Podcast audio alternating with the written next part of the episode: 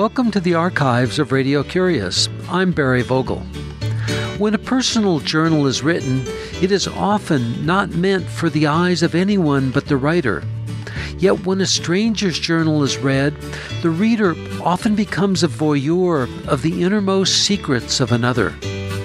And whether it is the true journal of another or fiction, who cares? It often remains a good story. Lynn Freed, originally from Durban, South Africa, has written the fictional journal of Agnes Lagrange entitled The Mirror, which reveals the thoughts, feelings, and loves of Agnes, starting when she arrived in South Africa to work as a housekeeper and ending 50 years later. I spoke with Lynn Freed in December of 1997 from her home in rural Northern California and asked her, Who is Agnes Lagrange? Agnes Lagrange is a character who who came to me, um, and I don't generally make this kind of claim for my fiction, but anyway, she did arrive, at least she arrived by way of her voice, in a situation that I was writing a short story around, which is the arrival of a young uh, English woman, working class English woman, to South Africa in 1920 to work as a housekeeper, um, really a glorified maid for a family of Lithuanian Jews, uh, in the process of which she uh, has an affair with the old man and starts, as she puts it, making her way in the world. Anyway, I had this situation in mind to write about, and once I came to write about it, her voice was just there, and I wrote a short story around this, very short one, which actually constitutes the first chapter, and was published in Harper's. Um, I can't remember when, a couple of years ago. And then when I was moving on to start writing a novel, it was her voice that was still with me, and and I took her along into the novel, and that's how how it began really, and that's how I came to this character, who I suppose, like all characters, including dogs and cats, is an aspect of oneself. But uh, she's not me. Sometimes I wish she were, but she isn't. And you present this character uh, uh, in a voyeuristic way. When when one looks at the mirror, it's like one is picking up uh, another person's journal, Agnes's journal, and you go into the intimacy of her life and her thoughts. Right. Uh, yes, and uh, once I had her voice, and it was a voice really like a spoken journal voice, or somebody who is writing in a journal. Um, it does have that feeling of voyeurism, which of course ties in with the mirror uh, motif, which I tried not to, and I hope did not overplay in the novel. This is a young woman who's actually never seen an image of herself at the beginning of the novel, and is given a full-length mirror by her employer in which she sees herself for the first time and falls in love with herself. And through the mirror, uh, she comes to an understanding of herself as a woman.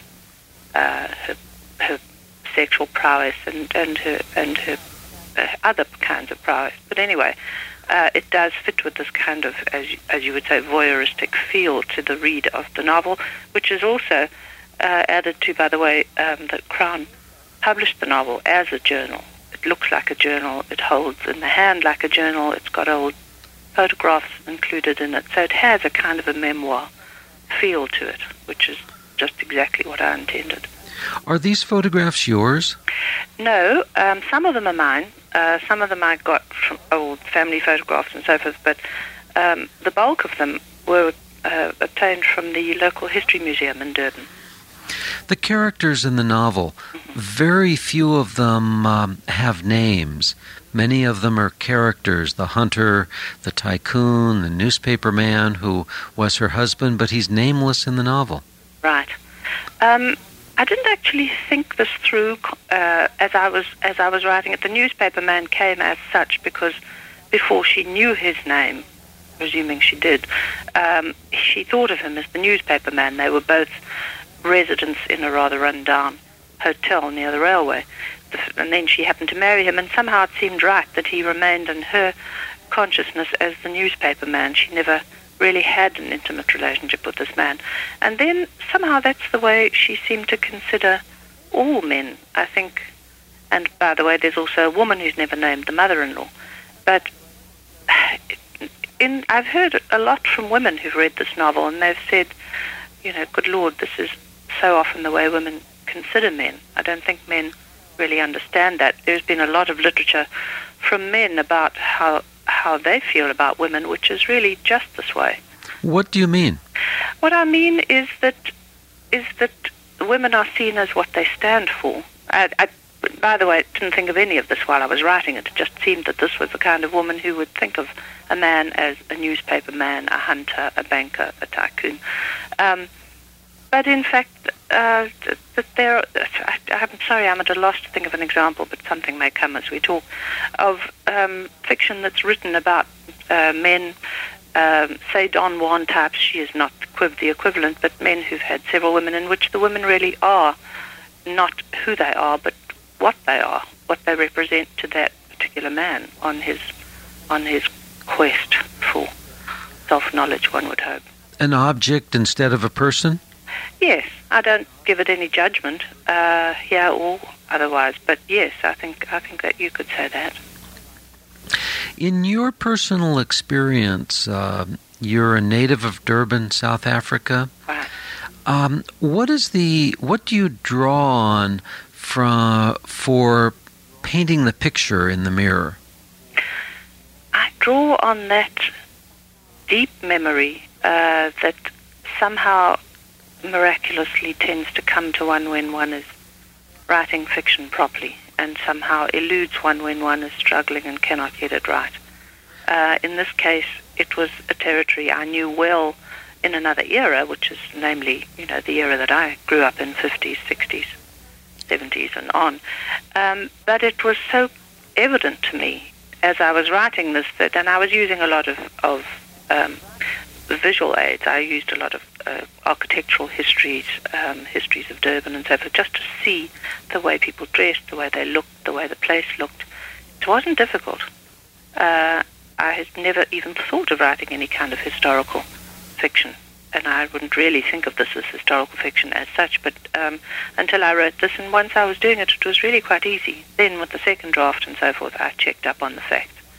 Um, and I just had a letter in fact, last week from a 90 year old woman who lives in Philadelphia who grew up in Durban in the 30s and said I had got it exactly right. And so it was pleasing to me, really pleasing. Really? That, that must be. Yeah. That must be.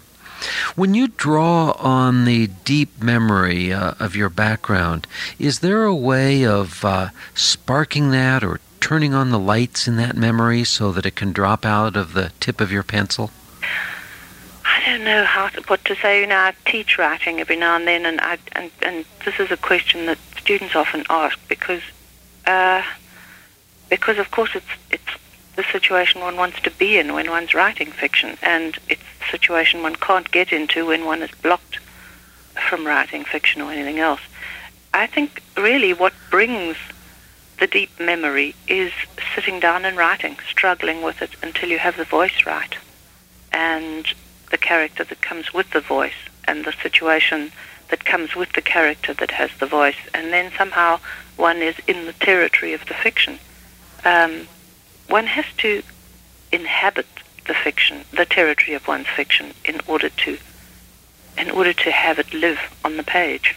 And I don't think this is something that you can wish onto the page. It's something you have to work for, and then it sort of comes to you. I can't remember who it was. Uh, who I think it was Thucydides who said inspiration visits you. No, it couldn't have been Thucydides. Inspiration visits you while you're firmly seated at your desk, and I think that is indeed the case. And that is when um, the voice resounds. Yes, I. If you're lucky, I mean, there are many things that one writes and fails at, but if you get it right, if it's if it is a territory which you can inhabit or colonize, whichever metaphor works for you, and of which you're not afraid, um, then I think the fiction has a chance. But there are so many ineffable things that are involved in the writing of fiction that it's very hard to pinpoint, say, just the territory of the fiction or just the character or just the voice. It's a kind of a confluence that has to happen uh, if the fiction is going to be right. And if it's wrong, you have to call on years and years of craft to fi- fix the bits where it doesn't exactly flow because, of course, it doesn't most of the time. most of the time one's fixing. You've made a point of saying that uh, Agnes LaGrange is not Lynn Freed, that this is not at all autobiographical. Well, I wouldn't say not at all autobiographical because, in fact, everything one writes, I think, has is, is autobiographical. It comes through one's consciousness. But this is a character who, if she has any connection with me, is an aspect of myself, much as if one is writing a play, for instance every every character on the stage is an aspect of oneself or an aspect of one person. So yes, I would say this is a character I understand well, and that in another life I could be, but that in this life I'm not her. Um, I think that's about the best I can do. it, would uh, wish fulfillment be uh, a proper phrase? probably part of it, not a huge part, um, because when one writes a wish fulfilling character, that character is very often two dimensional. I see a lot of that uh, in fiction that I read of students, you know, that they wish to create a character and they have the idea of the character and then somehow that character feels painted onto the page but not too well. Uh, it's a problem. Lynn, I'd like to ask you if you could uh, to please read uh, a portion of The Mirror for us. Um, I'll read a bit where Agnes um, is leaving her husband and small child, uh, temporarily anyway. The child's name is Leah, and the husband is the newspaper man, to go off and visit her lover, who is a hunter and lives uh, inland in southern Africa, north of South Africa, probably in what was Rhodesia. And she's off on a train. It was a tiring journey, three days in the heat, switching and changing and showing my papers for stamping. But it was lovely too, stopping at the little towns and then the plains of yellow grass and the umbrella trees and the mountains blue in the distance.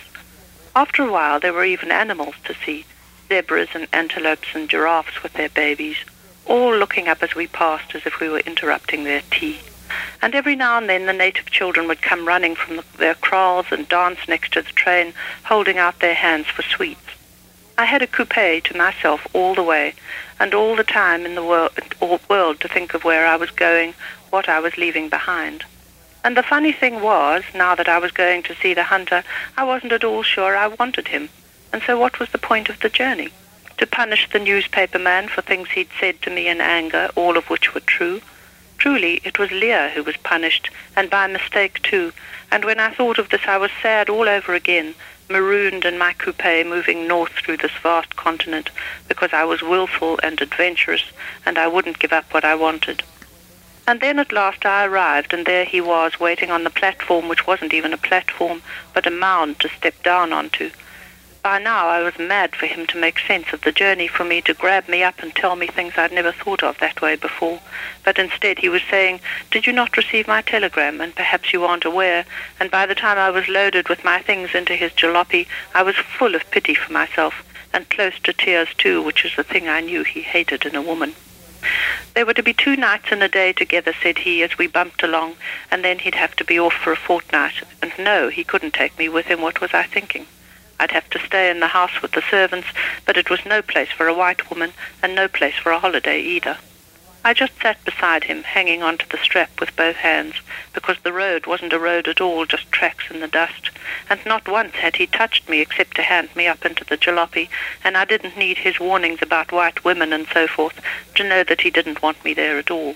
I was his girl at the port, two or three times a year, and I felt stupid now for the distance I'd travelled and all the letters I'd sent, the things I'd thought he'd want to hear about me. Are you cross? said he, smiling at last, a hand coming over to take mine. But I didn't like this either, the smile brought on by my setting myself against him, and so I told him this and loudly too, and it was then that he laughed and stopped the jalopy and pulled me over to him.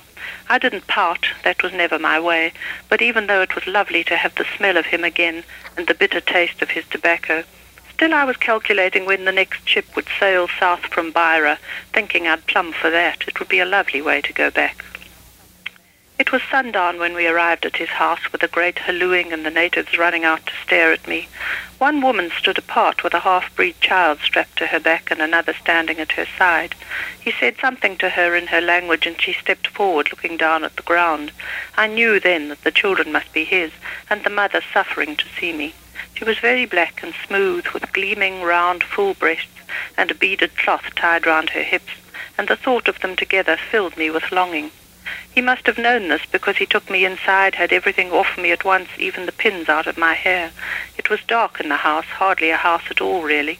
Just two rooms and a roof made with mud and wooden poles and thatching. It smelled of earth and animal skins and the Primus and his tobacco. He hooked up the cloths that closed off the bedroom from the veranda, letting in the last of the afternoon light.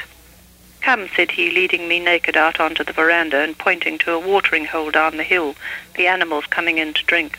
This kind and that kind, which I pretended to see, but all I could think of was him behind me, breathing on my hair, the salt of his arm when I licked it, and how two things could be felt at once, one for this night and the next, and the other for my future without him in it. Let me take a moment and say that we're talking today with Lynn Freed the author of a novel called The Mirror, a portion of which she just read. You're listening to Radio Curious. I'm Barry Vogel. Lynn, the half breed child, uh, comes to Durban later in uh, Agnes's life right. and finds her. Right. Um, the, the hunter goes off to fight in the Second World War uh, and clearly is killed in the Second World War, though this happens off stage. But he leaves a note with his with his woman or wife uh, in the bush to say that if he doesn't return, to send this boy to find Agnes, which is what happens. And the boy does come, but he's wretchedly homesick. And the presumption by Agnes, which in fact seems to happen, is that when he's when he's spent enough time being homesick, he'll go back to the bush. Lynn, tell us about yourself, your experience in growing up in, in South Africa in the 50s, 60s, and early 70s. Well, um, I think any country that one grows up in, however strange and odd, which South Africa certainly was in many aspects, seems at the time to be normal to one, even though one is told or one reads in the newspapers that this kind of normalcy is, is not uh, acceptable either to oneself or to the world. I grew up in a family of uh, liberal, at least liberal claiming uh, Jews. I went to a British girls' boarding school, although I wasn't a boarder. Um, my parents were actors, and my mother had uh, a, a, a theatre school. My father and many of the other actors had other other jobs. My father ran his father's business, but he was an actor. He had been in the Cambridge Players in England, and my mother had been at RADA. And then they went back to South Africa after they were finished their students and, and um, were in theatre all their lives. Your, par- your parents were natives of South Africa? They were both born there. My father of English parents and my mother of Russian parents.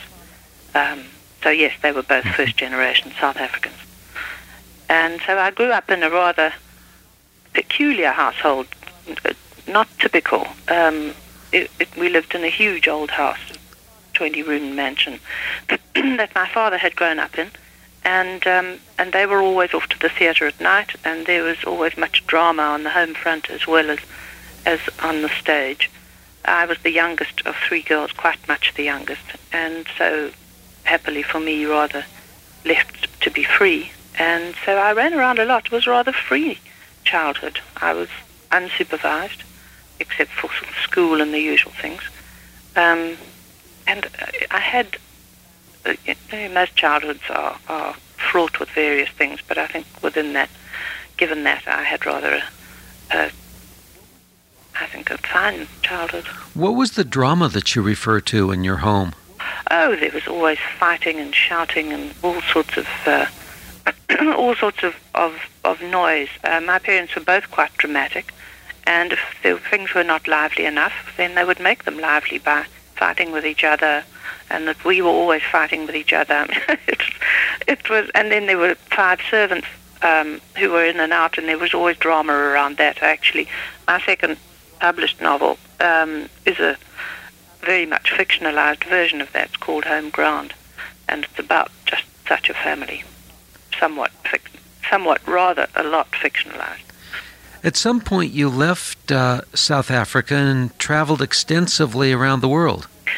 Well, what I did was I left South Africa when I finished my basic degree and came to America as a graduate student. Got married very early, uh, had a child quite young, and then um, was teaching f- uh, for a while and just desperate for a life of my own. And so what I did was was stop teaching. Um, I was teaching in the university, um, and I became a travel agent.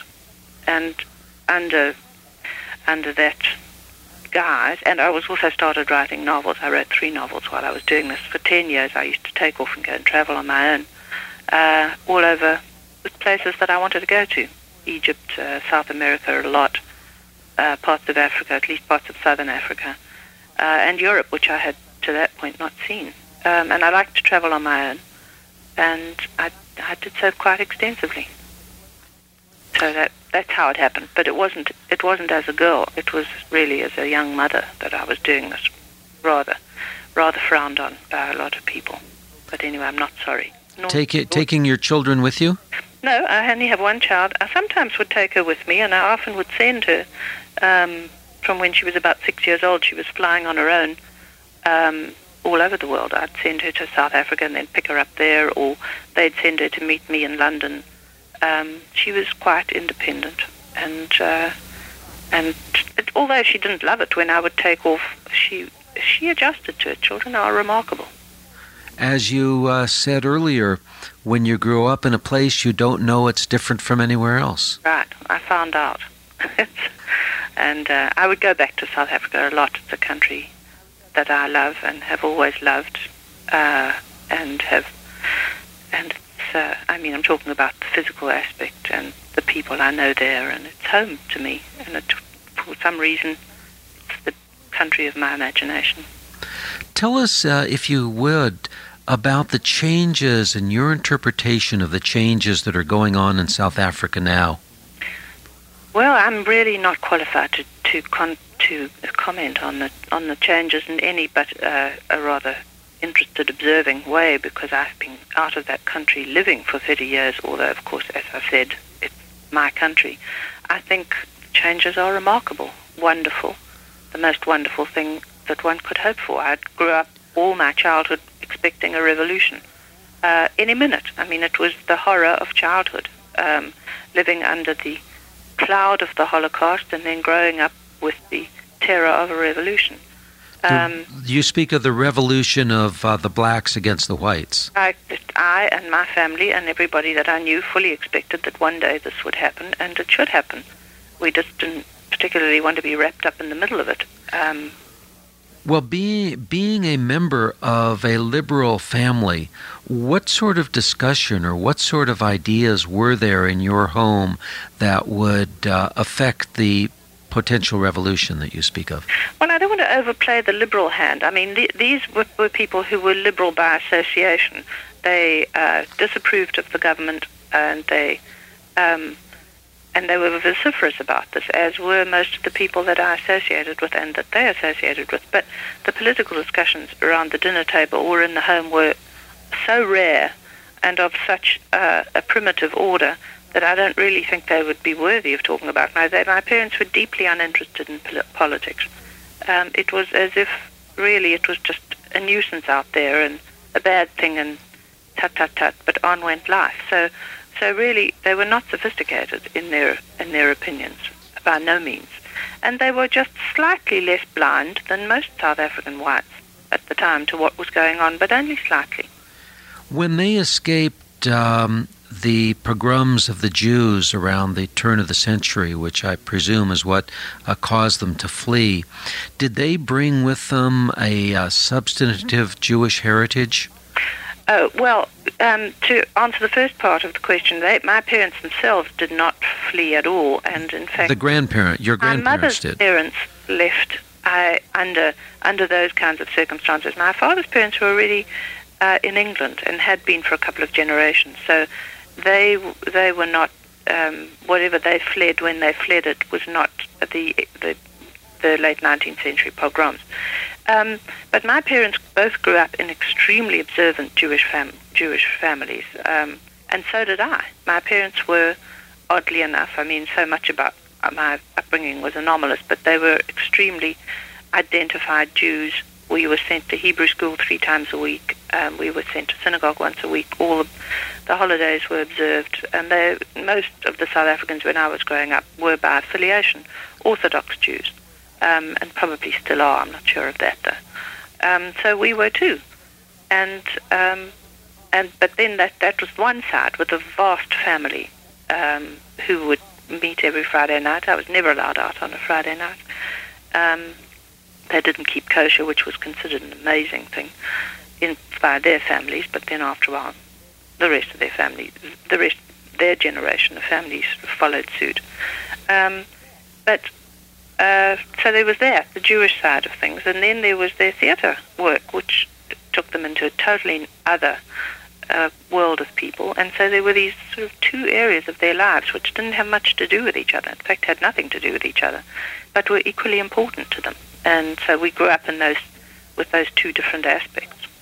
Um, they were very much Anglo Jews in within the South African context. Both of them having spent time in England, especially my father, who had gone to boarding school in England, to public school. And whose parents were English. Parents were English, yes. Certainly. Well, Lynn, what are you uh, working on now at, in your home in Northern California? Well, I'm at the moment at the beginning of a book, and I find it extremely difficult to talk about what I'm writing before I really know it. So I, it's it's a it's a book of of uh, nonfiction, actually, a memoir. Um, but more than that, I can't really say because I'm still finding out. Um, but I do a lot of short stories, not a lot. I do. I write short stories.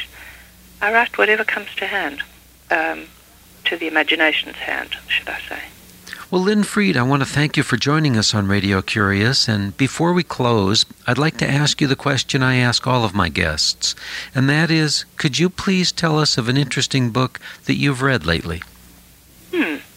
Um, let me think of that. Uh, I have, what have I read lately? I go blank when I'm asked that. I'm so sorry.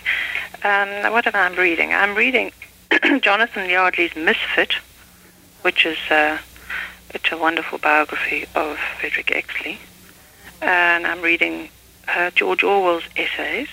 I tend to read several books at once, and I'm reading a wonderful book by Graham Boynton called Last Days in Cloud Cuckoo Land about uh, the end of white rule in Rhodesia.